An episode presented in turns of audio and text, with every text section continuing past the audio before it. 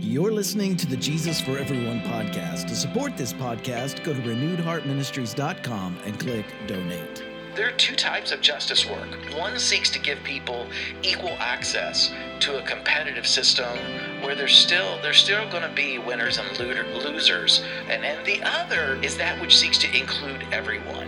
It has a, a radical vision for society of no more winners, no more losers, and and cooperation is valued over competition. This is Herb Montgomery with Renewed Heart Ministries, and I want to welcome you to the Jesus for Everyone podcast. This is episode 231.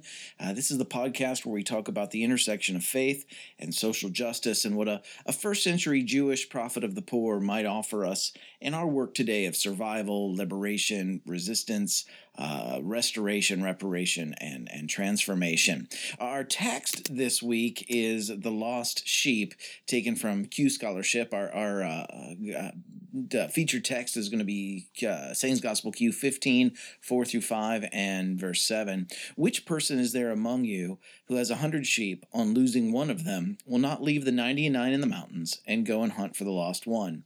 And if it should happen that he finds it, I say to you that he rejoices over it more than the, over the ninety and nine that did not go astray. Our companion texts are in the canonical Gospels, Matthew 18, 12 through 13.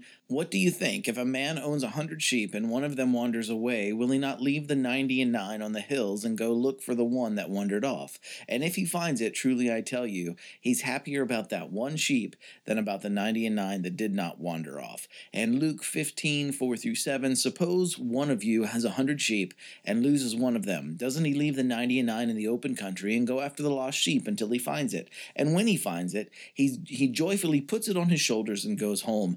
Then he calls his friends and neighbors together and says, Rejoice with me, I have found my lost sheep. I tell you that in the same way there will be more rejoicing in heaven over one sinner who repents than over ninety nine righteous righteous persons who do not need uh, to repent. And uh, part of our feature text is also the Gospel of Thomas this week. We find this saying there also. Jesus says the kingdom of God, uh, the kingdom is like a shepherd who had a hundred sheep, and one of them went astray, the largest, and he left the ninety nine and he sought the one until he found it. After he had toiled, he said to the sheep, "I love you more than the ninety nine. Now, in Matthew and Luke's Gospels, um, this saying is used in different context, and and and it's for two different narrative purposes. And we're we're going to be looking at both. So let's talk about Matthew's first. And Matthew uses it in the context of the vulnerable. In Matthew, the saying is about 99 abandoned but safe sheep and it focuses on the vulnerability of the one lost sheep. Matthew prepares the reader um, by Jesus saying, First, see that you do not despise one of these little ones, in verse 10, right before it. And the context is Jesus is teaching about children. And in Jesus' ancient Mediterranean world, children are at the bottom of the social and economic scale when it came to status and rights. And Thomas Carney, in his book, The, the Shape of the past, models of antiquity. This is on page 92. He explains age division and commensurate power and responsibility were hierarchical, sharply demarcated, and significant. Authority ran vertically downward. Age and tradition were revered and powerful. Early training was harshly disciplined, and it was not until early adulthood that the young person began receiving serious consideration as a member of the family. Here in Greenbrier County, West Virginia, where I live, I sit on the board of our our, our Child and Youth Advocacy Center, the CYAC, and and this CYAC it brings what it does is it brings justice and hope and healing to children here in Greenbrier County and and nearby Monroe and Pocahontas counties. But the CYC is a it's a nationally accredited child advocacy center that compassionately and effectively um, puts first the needs of the children who are victims of abuse. And in a society where those with access to resources uh, just by definition, they have greater power and social control. Children have access to neither power nor resources. And in Western society, especially, children have no independent access to the, the typical avenues to power and self determination, like education, income, or work. They have no access to those without being dependent on someone else for them, and the, the, which leaves them being the most vulnerable, uh, especially to abuse and, and neglect. So, so child advocacy and, and children's rights are deeply needed in, in Western society. And whatever uh, discrimination that we speak of uh, typically on this podcast on the on the basis of race or gender or sexual orientation or gender identity or national origin or religion or disability or color or ethnicity we have to remember that all of these discriminations are significantly compounded when they apply to children who depend on others, both for their survival and for their thriving. And Matthew points to the singular lamb that receives the shepherd's preferential option for the most vulnerable in his flock. It's, it's the little ones that, that Jesus is teaching about in this saying. Gustavo Gutierrez, he often states that Jesus' preferential option for the vulnerable or the poor, um, specifically the vulnerable, is 90% of liberation theologies. And, it, and it's this preferential option that we come face to face with in this week's saying. What does Jesus what what does his preferential option mean? Well, let's start with this. The world of society's most vulnerable is a world of both poverty and death. And poverty in most societies, it means death before one's time. Societal vulnerability comes in in multiple forms and has has different causes but it's characterized by by certain ones in a community being considered less than or other or insignificant or less human. They become dehumanized and often objectified and vulnerability can be it can be simply economic or again it can it can involve um, gender or race or gender identity or sexual orientation. And, and because it is complex, vulnerability demands more than individual acts of charity. It requires the work of justice. And as, as I'm fond of saying, the prophets, the Hebrew prophets, did not call for charity, they called for justice. And our tools uh, have to help us uh, to identify and then also actively resist the the unjust structures in our society that cause societal vulnerability that produce vulnerability. So when liberation theologians speak of a preferential option for the vulnerable um, first of all they don't mean that it's optional. Option in this sense means a, a commitment. It means to opt for this rather than that. Um, and, and this week's saying, we see a teaching that calls us to choose the side of the vulnerable people in society. This is a shepherd that abandoned the 99 for the, the, the one who is vulnerable. And making certain ones vulnerable to benefit others at, at their expense, um, it, it, it, wounds the entire society. It's bad for the, the the system of creating vulnerability is bad for society as a whole. Their vulnerability, um, I believe, can only be healed by us choosing uh, solidarity alongside the vulnerable. We have to step into solidarity with the vulnerable and work towards a change. And that's where the preferential part comes in. By preferential, we we mean um, those who whom we should should uh, uh, those whom should have our first solidarity, our solidarity first place.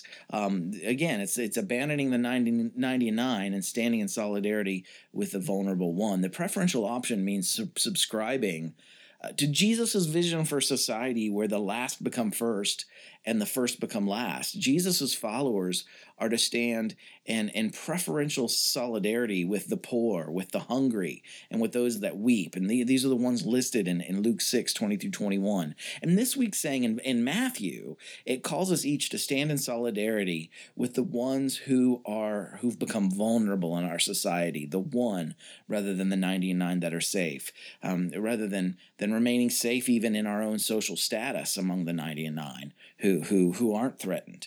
And and let's talk about Luke next. Luke's uh, Luke uses the term sinners. And, and Luke's use of, of this saying is similar to Matthew's, but it is a little different as well. He uses the saying to explain why Jesus is standing in solidarity with people uh, whom some of the more popular religious leading voices of his day um, said are unclean or, or are sinners or should be marginalized. In Luke 15, 1 through 2, it says, Now the tax collectors and sinners were all gathering around to hear Jesus, but the Pharisees and the teachers of the law muttered, This man welcomes sinners and eats with them. So the use of the label sinners in the Gospels, it's specific, it's not universal. Um, Christians today, especially evangelical Christians, they see the label of sinner as applying to everyone. Everybody's a sinner. But in the Jesus stories, um, there's a cultural context for the label sinner. It, it was used to refer to Jewish people who were not living up to contemporary interpretations and definitions of, of Torah observance. And we're going to discuss this at length next week because it's, it's relevant to next week's saying as well. But in Luke, these sinners they're the ones that are responding positively to Jesus' economic teachings, while the wealthy progressive Pharisees, they they aren't. In Luke 5, 27 through 28, we see another example. After this, Jesus went out and saw a tax collector who would have been labeled a sinner in that culture, a tax collector by the name of Levi sitting at his booth. Follow me, Jesus said to him. And Levi got up, left everything, and followed him. In Luke 19, 1 through 9, we find the story of, of a tax collector named Zacchaeus. Jesus entered Jericho and was passing through, and a man was there by the name of Zacchaeus, and he was the chief tax collector and was wealthy. He wanted to see see who Jesus was. But because he was short, he could not see over the crowd. So he ran ahead, climbed a sycamore fig uh, tree to see, to see him. And since Jesus was coming that way, when Jesus reached the spot, he looked up and said to him, Zacchaeus, come down immediately. I must stay at your house today. So he came down and at once welcomed him gladly. And all the people saw this and began to mutter, He's gone to be the guest of a sinner. But Zacchaeus stood up and said, Look, Lord, uh, here and now, I give half of my possessions to the poor, and if I've cheated anyone out of anything, I will pay back four times the amount. Jesus said to him, Today salvation to this house has come, because this man too is a son of Abraham. Now, let's contrast these passages with this one in Luke. In Luke 16, it categorizes the Pharisees. It says the Pharisees who loved money heard all of this and were sneering at Jesus. Ched Myers does an excellent job at, at distilling for us the social and political positions of the Pharisees in, in these Gospels. And that the scholarly evidence uh, for, for what I'm about to share can be found in his book, Binding the Strong Man, a political reading of Mark's story, uh, a story of Jesus, on uh, pages 75 through 78 and, and page 431. But, but what I, I had missed in in my modern reading, and I think the same is probably true of you too. One of the tensions between the Pharisees and the Sadducees in the Jesus story was political power from their interpretations of the purity codes. And we're going to unpack this in much more detail because it's really fascinating. Um, we're going to uh, uh, unpack this next week too. Um, but the Sadducees, they kept a tight rein on political power by maintaining a more conservative interpretation of purity and that kept them firmly centered as as the social elites and the sole community decision makers and by contrast the pharisees they were seeking to gain political power to take some of that power away from the sadducees and they were opening up the definitions of purity to, to more people. More people could could adhere to the purity standards but they were still leaving themselves. The pharisees were leaving themselves in a, in a position of control control to, to still determine who was clean and who was unclean. And the Pharisees' interpretation of purity according to the Torah, it was much more progressive. It was much more liberal. And, and, and therefore, it gave access to more people um, than the Sadducees' interpretation did. It opened up what the definition of purity really meant. But it still left the Pharisees holding all the reins. And it was therefore it, was more popular with the masses, um, the, more popular than the Sadducees' interpretation, but it, it, it was what gave the Pharisees also their social power and their social location. But where the, the Sadducees appealed to the, the upper class elites and those who could afford to adhere to a, a more strict uh, uh, definition of purity. The Pharisees appealed to those who we would call today uh, the middle class. It, their, their interpretation of Torah was more progressive, more liberal. It included those who were of lesser financial means. But the poor, the poor masses, they were still unclean and therefore excluded from both the Sadducees' interpretations and the Pharisees. And Jesus emerged within Galilee as a prophet of the poor. The Gospels are an effort to convince their readers that the that the Pharisaic, and this is from Ched Myers as well, that the Pharisaic social strategy, um, that practice, that it's not the populist alternative that it seems, but merely a cosmetic alternative to the oppressive clerical hierarchy. And Jesus does this repeatedly in the stories by by raising a deeper issue concerning the place of the poor in the Pharisaical social order. In other words, yes, the Pharisees are opening up uh, including more than the Sadducees do, but you're still excluding this group. What does your interpretation have to say to the poor? And, and this brings to my mind the reality that I've witnessed with with more progressive strands of even modern Christianity. A, a, a Christian group or a, a Christian ministry, it can be very progressive compared to others, but it can still be racist, it can still be sexist, it can still be heterosexist, it can still be classist, it can still be capitalist. And and the label of liberal, it's not synonymous with liberation. And progressive doesn't necessarily mean radical. Jesus wasn't a liberal. He, he taught what could be termed radical liberation. And, and, and again, if you think of it between the Pharisees and the Sadducees, um, Jesus was so much more progressive than the Pharisees that he did away with the entire marginalization or exploitation system itself, the discrimination system itself. But uh, uh he, Jesus wasn't offering people greater access or opportunity in the current domination or, or competition system. He instead he offered an entirely new way for people to relate to each other as humans in community. And because he he repudiated the, the then present system and had an, an alternative vision for human community, Jesus rejoiced in centering long neglected voices rather than than those who who through their religious ritual perfection and purity um, he didn't rejoice over those who who located themselves at the center or, or the top of of community power structures. And, and and this has implications for our justice work today as well. This is where we talk about the intersection of, of G, the jesus story with our justice work today. There are two types of justice work one seeks to give people equal access to a competitive system where there's still there's still going to be winners and losers, uh, uh, regardless of race, gender, orientation, or other traits.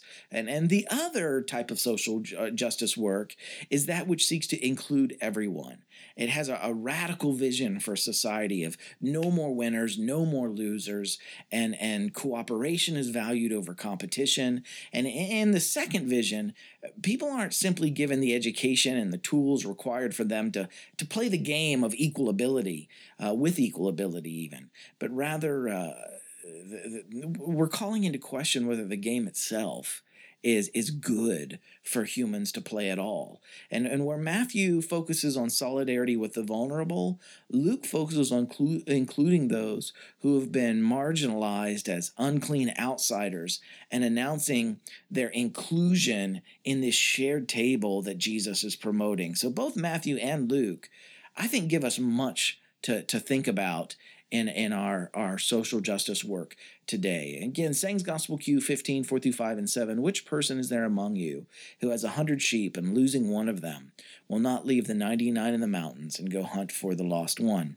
And if it should happen that he finds it, I say to you that he rejoices over it more than over the 99 that did not go astray. So whether we're standing in solidarity, having a preferential option for the vulnerable, or whether we're uh, going even further and dismantling uh, using that solidarity to dismantle the present system and to create a world where there are no more winners or losers, there are no more vulnerable, um, uh, this thing has a lot to teach us this week. So, heart group application this past week, Keisha McKenzie. Uh, many of you know her through through my reference to her in this podcast. She's a friend of mine. She uh, uh she curates the the website um, McKenzian.com. Uh, and she she directed my attention to an article by Chanequa Walker Walker Barnes uh, this last week entitled "Why I Gave Up Church." And in this article, Walker Barnes asks the question: What does Christianity have to offer? For those of us who live with our backs constantly against the walls of white supremacist, heterosexist, patriarchal, ableist capitalism.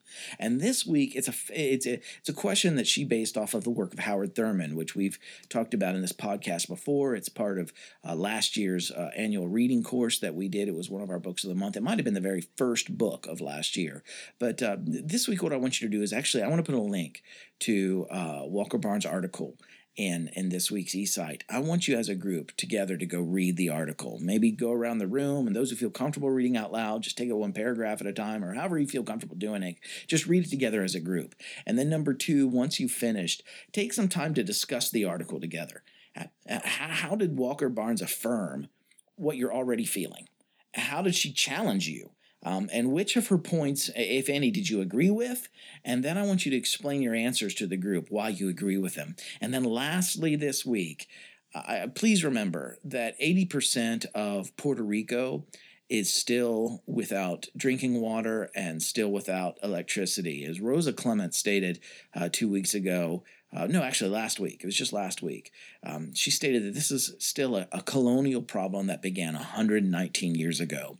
So, as a heart group, I- I'd like you this week to also come up with a way to, to help Puerto Rico. One heart group shared with me that that one of their group members had convinced their workplace to have a a casual Friday where a donation of $10 or more to Puerto Rico allowed employees uh, to come to, to, to, work in, in casual clothing. And all the income was then donated. And, and, and, if you need to know exactly how to help and how to do something concrete that'll help, um, there's many suggestions out there right now. One example is, um, and I'll put a link to it, it uh, it's entitled Puerto Rico Still Needs Our Help. And in this link, you'll find a list of things you can do as a group to help. And, and and uh, it, it'll give you what you can do. The, the point is to come up with something that your group can do and then to take action. Um, thank you for checking in with us again this week. As, as we often say here, keep living in love, uh, keep engaging the work of survival, of resistance, of, of liberation, of restoration and transformation. And for those of you who are supporting our work here at Renewed Heart Ministries, this week I just can't thank you enough. Um, two weekends ago, uh, this uh, it proved to me once again just how vital and much needed our work here at, at RHM is. And, and we could not exist without you. And, and, I, and I thank you for your financial partnership with us. And for others of you who are interested in supporting our work as well, you can go to renewedheartministries.com and click on donate, or just go to renewedheartministries.com forward slash donate and there you can become either one of our monthly contributors or you can make a one time donation. And either way, every amount helps. And together, I believe we are making a difference. We're carrying on the work that's found in Luke 18 through 19, one engagement at a time. And uh, with the hope that, that, that we can transform this world into a safe, just, compassionate home. Uh, for everyone. Remember, I love each one of you dearly. Thanks again so much for checking in with us. I'll see you next week.